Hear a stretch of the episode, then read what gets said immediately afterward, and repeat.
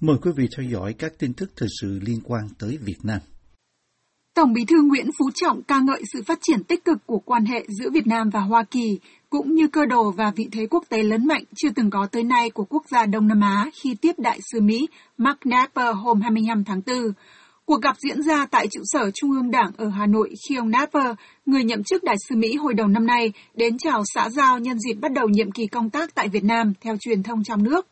Đại sứ quán Mỹ tại Hà Nội cũng cho biết về cuộc gặp hôm 25 tháng 4 trong một đăng tải trên trang Facebook chính thức. Trong đó, đại sứ Napper nói rằng ông vinh dự được gặp Tổng bí thư Nguyễn Phú Trọng ngày hôm nay và cảm ơn Ngài Tổng bí thư về sự ủng hộ kiên định của Ngài dành cho mối quan hệ Việt Nam-Hoa Kỳ. Ông Trọng, người trúng cử nhiệm kỳ Tổng bí thư Đảng lần thứ ba vào năm ngoái, được truyền thông trong nước trích lời nói với đại sứ mới của Mỹ rằng ông hoan nghênh sự phát triển tích cực của quan hệ hai nước trong thời gian qua trên tinh thần gác lại quá khứ, vượt qua khác biệt, phát huy tương đồng hướng tới tương lai. Mối quan hệ giữa hai cựu thù Việt Nam và Mỹ phát triển mạnh trong cả an ninh quốc phòng và thương mại trong những năm gần đây, nhất là từ khi Tổng thống Barack Obama dỡ bỏ hoàn toàn lệnh cấm bán vũ khí cho Việt Nam vào năm 2016. Việt Nam là một trong hai nước Đông Nam Á duy nhất được nêu tên trong chiến lược an ninh tạm thời của chính quyền Tổng thống Joe Biden nhằm kiềm chế sức mạnh ngày càng tăng của Trung Quốc ở Biển Đông. Và năm ngoái, Việt Nam cùng với Singapore cũng là hai quốc gia duy nhất ở Đông Nam Á tiếp đón Bộ trưởng Quốc phòng Lloyd Austin và Phó Tổng thống Kamala Harris trong hai chuyến thăm liên tiếp trong vòng một tháng. Tại buổi tiếp đại sứ Nepal, ông Trọng nói rằng Việt Nam chưa bao giờ có cơ đồ tiềm lực, vị thế và uy tín quốc tế như ngày hôm nay. Người đứng đầu Đảng Cộng sản còn nói rằng đó là kết quả của việc thực hiện đường lối đối nội, đối ngoại đúng đắn của Việt Nam. Ông Trọng, người đang tiến hành cuộc chiến chống tham nhũng lớn chưa từng có ở Việt Nam, đã từng đưa ra câu nói ca ngợi sự phát triển và vị thế chưa từng có ở Việt Nam trên trường quốc tế này trong bài phát biểu tổng kết nhiệm kỳ khóa 12 của Đảng và nhìn lại 35 năm đổi mới của đất nước hồi tháng 1 năm ngoái. Đáp lại, Đại sứ Nepper bày tỏ ấn tượng sâu sắc về những thành tựu phát triển vị thế quốc tế ngày càng cao của Việt Nam, cũng như những phát triển của quan hệ hai nước trên nhiều lĩnh vực trong thời gian qua. Cũng trong buổi gặp với người đứng đầu Đảng Cộng sản, Đại sứ Nepper khẳng định Hoa Kỳ ủng hộ một nước Việt Nam mạnh, độc lập, thịnh vượng và thúc đẩy quan hệ hai nước dựa trên cơ sở tôn trọng các thể chế chính trị của nhau. Ông Trọng cũng được chính Tổng thống Obama khẳng định về chính sách đối ngoại tôn trọng các thể chế chính trị khác nhau của Mỹ trong buổi gặp mặt tại Nhà Trắng năm 2015. Chính quyền Tổng thống Donald Trump sau đó cũng tiếp tục đường lối đối ngoại này và theo cựu đại sứ Ted Osius, điều này làm cho các lãnh đạo Việt Nam cảm thấy an tâm rằng Hoa Kỳ không có ý định lật đổ chính phủ của họ. Trong cuộc gặp mặt với Thủ tướng Phạm Minh Chính hôm 30 tháng 3, đại sứ Nepper cũng nói rằng Washington tôn trọng thể chế chính trị và sự khác biệt của Hà Nội. Ưu tiên hàng đầu trong nhiệm kỳ của đại sứ Nepper là nâng cấp mối quan hệ Việt-Mỹ từ đối tác toàn diện lên đối tác chiến lược. Đây cũng là ưu tiên của chính quyền Tổng thống Biden khi Phó Tổng thống Harris nhấn mạnh ý muốn tăng cường quan hệ hai nước trong chuyến thăm hồi tháng 8 năm ngoái. Tại buổi tiếp hôm 25 tháng 4, Tổng bí thư Trọng đề nghị đại sứ Nepper tiếp tục đóng góp tích cực vào sự phát triển quan hệ hai nước và nhiều thành công trong nhiệm kỳ công tác của ông ở Việt Nam. Ủy ban Tự do Tôn giáo Quốc tế Hoa Kỳ USOP đề nghị chính phủ Mỹ xếp Việt Nam vào danh sách các nước cần quan tâm đặc biệt về tự do tôn giáo CPC vì các vi phạm có hệ thống liên tục và nghiêm trọng, đồng thời khuyến nghị Washington xác lập một thỏa thuận mang tính ràng buộc mới với chính phủ Việt Nam để yêu cầu cải thiện hơn nữa về tự do tôn giáo. Báo cáo tình hình tự do tôn giáo Việt Nam được USOP công bố hôm 25 tháng 4 viết, chính quyền tiếp tục đàn áp các cộng đồng tôn giáo độc lập, bao gồm cả người Hầm Mông, người Thượng theo đạo Tin Lành, Phật giáo Hòa Hảo Thuần Túy, Giáo hội Phật giáo Việt Nam Thống Nhất, tín đồ Cao Đài Việt Nam, tín đồ các phong trào tôn giáo khác như Pháp Luân Công, Dương Văn Mình, Hội Thánh Đức Chúa Trời, Đạo Hà Mòn. Báo cáo nêu rằng chính phủ Việt Nam đã liệt nhiều nhóm trong số này là tôn giáo lạ, tà đạo hoặc dị giáo và thường diện dẫn các lý do an ninh để đàn áp họ, khiến một số chẳng hạn như Hà Mòn được biết là đối diện với sự tiệt chủng, mặc dù người đứng đầu cơ quan quản lý tôn giáo quốc gia này nói rằng sẵn sàng đón đạo lạ. Tính đến tháng 4 2021, Việt Nam có 85 đạo lạ. Vào tháng 6 2021, Thứ trưởng Bộ Nội vụ Vũ Chiến Thắng, đồng thời là trưởng ban tôn giáo chính phủ, phát biểu rằng dự báo thời gian tới Việt Nam sẵn sàng đón tất cả các tôn giáo, thậm chí là các đạo lạ, đó là xu hướng phát triển tự nhiên, có tôn giáo là có tín đồ. Báo cáo của USOP viết trong suốt năm 2021, Nhà chức trách thường xuyên dẹp phá các buổi lễ tôn giáo, các buổi học giáo lý và sách nhiễu giam giữ đe dọa các nhà hoạt động thuộc các nhóm tôn giáo độc lập. Các nhóm tin lành người Hờ Mông, người thượng không đăng ký vẫn dễ bị bức hại. Chính quyền địa phương sách nhiễu, giam giữ, đe dọa và lạm dụng thể chất các thành viên của hội thánh tin lành Đấng Christ người thượng ở Phú Yên. Trả lời phỏng vấn VOA vì sao Việt Nam bị đề xuất đưa vào danh sách CPC, bà Nanurima Bhagava, ủy viên của USOF, nói Why it is that Vietnam continues to be on the CPC list, certainly the continued harassment um, of religious leaders uh, and, um, and some of the ways in which Tại sao Việt Nam nằm trong danh sách CPC? Đó là sự tiếp tục sách nhiễu đối với các nhà lãnh đạo tôn giáo và một số cách đối xử đối với những người sống trong các cộng đồng miền núi ở Việt Nam, người Thượng và người Hơ Mông. Đây là một vài trong số những nhóm khác nữa mà họ đặc biệt dễ bị tổn thương và chúng tôi tiếp tục quan ngại về vấn đề này. Các nhóm tôn giáo độc lập này muốn thực hành tôn giáo của họ mà không bị chính quyền trừng phạt. Tuy nhiên, khả năng họ có thể thực hiện được điều đó hay không là lý do chính mà chúng tôi vẫn quan ngại về những gì đang diễn ra ở Việt Nam. VOA đã liên lạc Ban Tôn giáo Chính phủ và Bộ Ngoại giao Việt Nam để yêu cầu xin cho ý kiến về báo cáo mới nhất của USOP, nhưng hai cơ quan này chưa phản hồi. Từ Thái Lan, ông Ewin Bedap, sáng lập viên của tổ chức Montana Stand for Justice, nói với VOA rằng ông đồng tình với nhận định của Yusuf về tình hình tự do tôn giáo Việt Nam trong năm qua và đồng tình với đề xuất đưa Việt Nam trở lại danh sách CPC theo đạo luật tự do tôn giáo quốc tế của Hoa Kỳ. Ông nói, Họ tuyên truyền uh, trong các cái buôn làng, họ phát động quần chúng và tẩy chay các cái hội thánh tin lành Christ hay là tiền đế ga. Thì hai hội thánh này là hai cái hội thánh mà chính quyền cho rằng là cái hội thánh uh, phản động hay là tà giáo và họ, ờ, chính quyền họ luôn tuyên truyền với các cái uh, hội thánh khác cũng như là những cái người dân ở Tây Nguyên. Nếu mà ai tiếp cận với các cái hội thánh này là đều bị xử lý. Và chứng tỏ những cái việc này thì những cái ngôn từ mà chính quyền họ xuyên tạc như vậy là là rõ ràng là cái hành vi vi phạm về cái quyền tự do tin ngưỡng tôn giáo của Việt Nam thì họ đã uh, vi phạm rất là nghiêm trọng. Là Việt Nam phải trở lại cái danh sách CPC trở lại danh sách CPC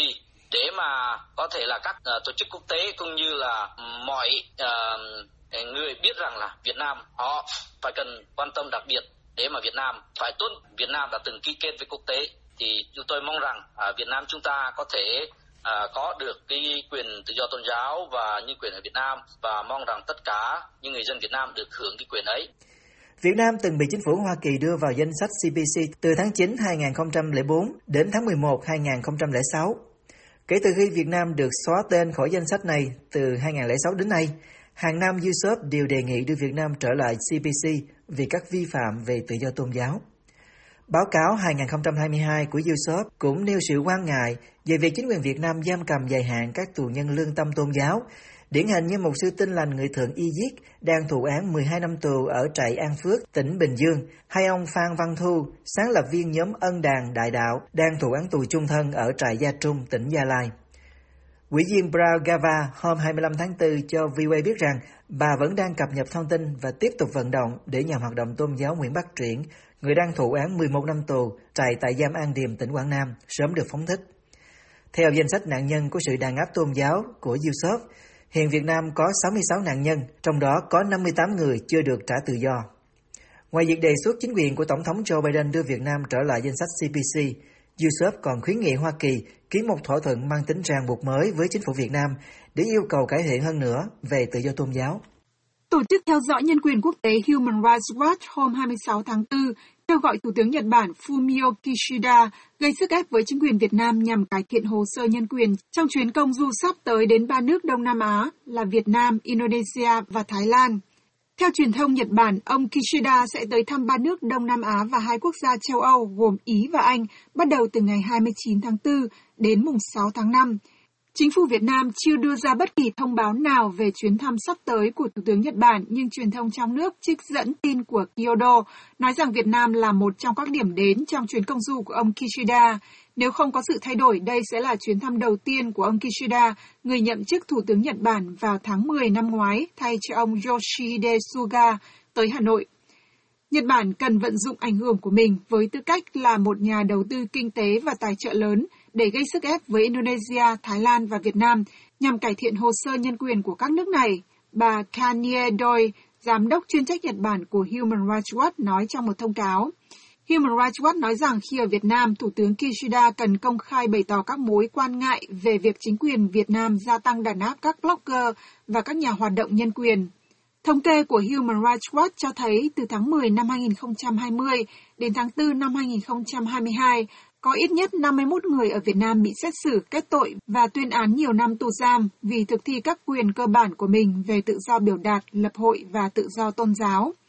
Tổ chức có trụ sở ở New York, Mỹ, thúc giục ông Kishida kêu gọi giới lãnh đạo Việt Nam phóng thích ngay lập tức và vô điều kiện các tù nhân chính trị, trong đó có Chủ tịch Hội Nhà báo độc lập Phạm Trí Dũng, cũng là một blogger của VOA và bị kết án 15 năm tù cùng nhiều người khác. Việt Nam luôn nói rằng chính quyền chỉ giam giữ những người vi phạm pháp luật và không có cái gọi là tù nhân lương tâm ở đây, cũng như luôn phản bác các cáo buộc về hồ sơ nhân quyền tồi tệ từ các tổ chức quốc tế.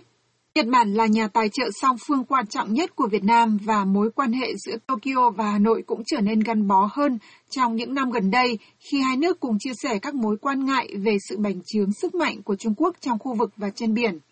Do đó, Human Rights Watch cho rằng ông Kishida cần công khai bày tỏ quan ngại về việc Đảng Cộng sản Việt Nam cấm bất kỳ tổ chức hoặc nhóm hội nào bị coi là mối đe dọa tới vị thế độc tôn quyền lực của mình được thành lập và hoạt động Tổ chức này còn kêu gọi Thủ tướng Nhật gây sức ép để Việt Nam tôn trọng quyền tự do biểu đạt trên mạng và chấm dứt việc chặn đường truy cập tới một số trang mạng hay buộc các công ty truyền thông và mạng xã hội gỡ bỏ các nội dung bị coi là nhạy cảm về chính trị. Tổ chức phóng viên không biên giới RSF nói rằng Việt Nam tăng cường kiểm soát mạng xã hội và tiếp tục không có tự do báo chí, trong khi Tổ chức Ân xá Quốc tế cho rằng các nền tảng mạng xã hội như Facebook và YouTube bị chính quyền Việt Nam ép thỏa hiệp trong việc kiểm duyệt thông tin. Một báo cáo của Human Rights Watch đưa ra hồi đầu năm nay nói rằng chính quyền Việt Nam cho người canh giữ trước nhà hay chặn việc đi lại của các nhà hoạt động nhân quyền một cách có hệ thống. Tháng trước, chính quyền Hà Nội đã ngăn cản một số người ủng hộ dân chủ không cho tới tham dự một sự kiện ủng hộ Ukraine ở đây. Dự kiến ông Kishida sẽ bàn thảo và trao đổi quan điểm với các lãnh đạo Việt Nam và Đông Nam Á cũng như châu Âu liên quan đến cuộc chiến tranh của Nga ở Ukraine trong chuyến công du sắp tới, theo Nhật báo Quốc gia Nhật Bản Mainichi Japan. Không rõ nhân quyền có nằm trong nghị trình thảo luận của ông Kishida khi đến Việt Nam hay không. Nhật Bản đã hãnh diện tuyên bố cam kết bảo vệ nhân quyền trên toàn thế giới, nhưng trên thực tế đã làm quá ít trong việc gây sức ép với các chính phủ vi phạm nhân quyền ở chính châu Á để họ cải thiện hồ sơ của mình, bà Doi nói. Giám đốc chuyên trách Nhật Bản của Human Rights Watch còn cho rằng chuyến thăm Đông Nam Á của Thủ tướng Kishida là một cơ hội quan trọng để phá vỡ tình trạng im lặng lâu dài của Tokyo về các vi phạm nhân quyền ở nước ngoài và thay vào đó khởi xướng vai trò lãnh đạo toàn cầu về các vấn đề nhân quyền. Quan chức Việt Nam chúc mừng Tổng thống Pháp Macron tái đắc cử. Bộ Ngoại giao Việt Nam MOFA mới cho biết rằng các quan chức cấp cao của Việt Nam đã lên tiếng chúc mừng Tổng thống Pháp Emmanuel Macron tái đắc cử một ngày trước đó. Tin cho hay, Tổng bí thư Nguyễn Phú Trọng và Chủ tịch nước Nguyễn Xuân Phúc đã gửi điện chúc mừng ông Macron hôm 25 tháng 4. Theo MOFA, Việt Nam và Pháp thiết lập quan hệ ngoại giao vào năm 1973 và hai nước sẽ kỷ niệm 50 năm diễn ra sự kiện này và 10 năm trở thành đối tác chiến lược vào năm 2023. Tổng thống Macron đã đánh bại đối thủ cực hữu Marine Le Pen trong cuộc bầu cử hôm 24 tháng 4. Theo Reuters, các nhà lãnh đạo ở Berlin, Brussels, London cũng như nhiều nơi khác đã hoan nghênh về ông Macron đánh bại ứng viên theo tinh thần chủ nghĩa dân tộc và bài châu Âu Le Pen. Liên quan tới quan hệ song phương, Pháp thời gian qua là một trong các quốc gia tặng nhiều vaccine ngừa COVID-19 cho Việt Nam. Đại sứ quân Pháp từng nói rằng việc trao tặng vaccine này là minh chứng cho tình đoàn kết của Pháp với Việt Nam. Quỹ Nhi đồng Liên Hợp Quốc UNICEF, đối tác chuyển giao chính trong COVAX, từng dẫn lời đại sứ Pháp tại Việt Nam Nicolas Wanneray nói rằng chia sẻ vaccine COVID-19 là một trong những ưu tiên hàng đầu của Pháp và rằng việc trao tặng vaccine cho Việt Nam phù hợp với sự hợp tác lâu dài và hiệu quả giữa Pháp và Việt Nam trong lĩnh vực y tế. UNICEF cũng dẫn lời Bộ Ngoại giao Việt Nam cho rằng sự hỗ trợ và giúp đỡ mà chính phủ và nhân dân Pháp dành cho chính phủ và nhân dân Việt Nam trong bối cảnh đại dịch COVID-19 tiếp tục diễn biến phức tạp có ý nghĩa rất quan trọng và là minh chứng sống động cho mối quan hệ đối tác chiến lược giữa hai nước cũng như khẳng định tinh thần hợp tác, hỗ trợ nhau trong phòng chống dịch bệnh. Đại sứ COP26 thăm Việt Nam bàn việc thực hiện Hiệp ước Khí hậu Glasgow. Ông Ken O'Flaherty, đại sứ COP26 khu vực châu Á-Thái Bình Dương và Nam Á, mới có chuyến thăm tới Việt Nam để thảo luận về việc thực hiện Hiệp ước Khí hậu Glasgow. Đại sứ quán Anh hôm 25 tháng 4 cho biết rằng chuyến thăm cho thấy nỗ lực của Vương quốc Anh trong việc thực hiện các cam kết trong Hiệp ước Khí hậu Glasgow tại Hội nghị Liên Hợp Quốc về biến đổi khí hậu lần thứ 26 COP26, đặc biệt là trong lĩnh vực chuyển dịch năng lượng. Tin cho hay, trong chuyến thăm và làm việc tại Việt Nam từ ngày 18 đến ngày 22 tháng 4, Đại sứ Ken O'Flaherty đã gặp và làm việc với Bộ Tài nguyên và Môi trường, Bộ Ngoại giao và Bộ Công Thương. Theo Đại sứ Quân Anh, ông đã hoan nghênh các cam kết đầy tham vọng mà Thủ tướng Phạm Minh Chính đã đưa ra tại COP26, bao gồm cam kết đạt phát thải dòng bằng không đến năm 2050 và việc tán thành tuyên bố chung toàn cầu về chuyển đổi từ điện than sang năng lượng sạch. Ông cũng nhấn mạnh sự sẵn sàng của Vương quốc Anh trong việc hợp tác với Việt Nam để thực hiện các cam kết nêu trên và trọng tâm là về quá trình chuyển dịch năng lượng của quốc gia. Tham gia đối thoại quốc gia về chuyển dịch năng lượng với Việt Nam lần thứ hai, Đại sứ Ken O'Flaherty phát biểu rằng chuyển dịch sang năng lượng sạch là ưu tiên cấp bách toàn cầu trong cuộc chiến chống lại biến đổi khí hậu. Việt Nam đã đạt mục tiêu trở thành quốc gia có thu nhập cao vào năm 2045, đặc biệt là trong bối cảnh phục hồi xanh sau đại dịch, ngành năng lượng sẽ một lần nữa cần được kêu gọi nỗ lực để vượt qua thách thức nhằm hỗ trợ giai đoạn tăng trưởng tiếp theo này, ông nói, theo Đại sứ quán Anh. Tin cho hay, trong khi thăm Việt Nam, Đại sứ COP26 đã tới Cần Thơ để tìm hiểu về những cơ hội và thách thức của đồng bằng sông Cửu Long trong công tác ứng phó với biến đổi khí hậu. Theo Cổng Thông tin của Chính phủ Việt Nam, VGP, Thủ tướng Việt Nam Phạm Minh Chính hồi tháng 11 năm ngoái đã có bài phát biểu được cho là quan trọng tại hội nghị thượng đỉnh các nhà lãnh đạo trong khuôn khổ COP26. Ông Chính được trích lời phát biểu rằng là một trong những quốc gia chịu tác động nặng nề nhất do biến đổi khí hậu. Việt Nam đang hết sức nỗ lực để vừa ứng phó với biến đổi khí hậu, vừa phát triển kinh tế để vươn lên, bảo đảm cuộc sống ngày càng tốt hơn cho mọi người dân, đồng thời đóng góp có trách nhiệm cùng cộng đồng quốc tế. Theo VGP News, ông nói thêm, chúng tôi mong muốn tăng cường hợp tác với các đối tác quốc tế trong các chương trình dự án đầu tư phát triển bền vững. Tiếp theo mời quý vị theo dõi phóng sự vật giá leo thang ở Việt Nam. Ở những ngôi chợ tỉnh lỵ lúc này cũng đang ám ảnh chuyện giá cả leo thang hệt như các đô thị sầm uất. Giới tiểu thương buôn bán bên ngoài nhà lòng chợ cho đến các hàng quán ven đường đều chung lo lắng về giá cả nhiên liệu, khi đây là thứ hàng hóa không thể thiếu trong nhiều ngành nghề cho cuộc mưu sinh. Bà Phùng Ngọc Nam bán bánh mì thịt nói rằng giờ đành phó mặt cho thời cuộc. Lãnh đạo trên ờ, của của của nhà nước á, lo được cái nào á, thì dân đỡ cái đó. Cái tỷ dương giờ hả ờ, cái món đó mà mấy ổng chỉnh được như xăng dầu thì nghe nói chỉnh bớt lại. Đó, nó nó hạ bớt lại thì dân cũng mừng. Đó. Rồi ga mà nếu mà chỉnh bớt lại thì dân cũng mừng, nói không? rồi hả các mặt hàng mà chỉnh à, lợi được thì dân người ta mừng hết chứ không riêng gì một người nào hết Giá cả có giảm thì đời sống những công nhân đang ở trọ thế này sẽ đỡ hơn nhiều lắm cho chuyện dành dụm chi tiêu. Công nhân Nguyễn Thị Phụng kể. Hiện giờ là chỉ là lo tiền trọ với tiền ga, tiền ăn à, thì ăn thì hà tiện được chứ còn tiền ga, tiền xăng mình đâu có hà tiện được đâu. Hai khoản tiền ga cho nấu nướng và tiền xăng cho xe cộ đi làm đúng là khó thể tiết giảm khi mà với nhiều người thì đây còn là một thứ nhiên liệu đầu vào trong kế sinh nhai. Đã vậy trong tình cảnh dịch giả Covid bước sang năm thứ ba thì người ta còn phải thêm khoản dành dụm phòng khi ốm đau. Bà Phùng Ngọc Nam nói giờ khó khăn quá nên phải bệnh đau thì phải có tiền. Chứ còn cũng như hồi trước mình muốn ăn món đó mà bây giờ phải giảm bớt đi không dám ăn là biết sao không? Tình hình giờ nó bán nó không có lời như hồi trước. Đó thì giờ phải giảm bớt. Tất cả ai cũng mong muốn cái giá nó ổn định xăng dầu rồi ga rồi mặt hàng nào nó cũng xuống hết cho dân chúng nó đỡ. Buôn bán thế này được coi là ổn định chứ với người bấp bênh theo thời tiết thì còn khổ nữa lúc vật giá leo thang. Bà Nguyễn Thị Phụng kể. Như mấy người bằng công ty thì còn được tiền ổn định đồ còn mấy người bằng hồ á, mưa gió rồi dịch bệnh ta không làm rồi đi tới chỗ đó, cái mưa cái người ta không làm, cái người ta đi về khi rồi đó, bữa đó tốn tiền xăng mà không có tiền thu nhập vô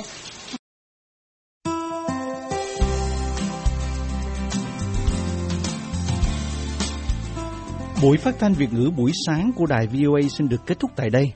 Tấn Chương cùng toàn ban Việt ngữ xin kính chào quý khán giả.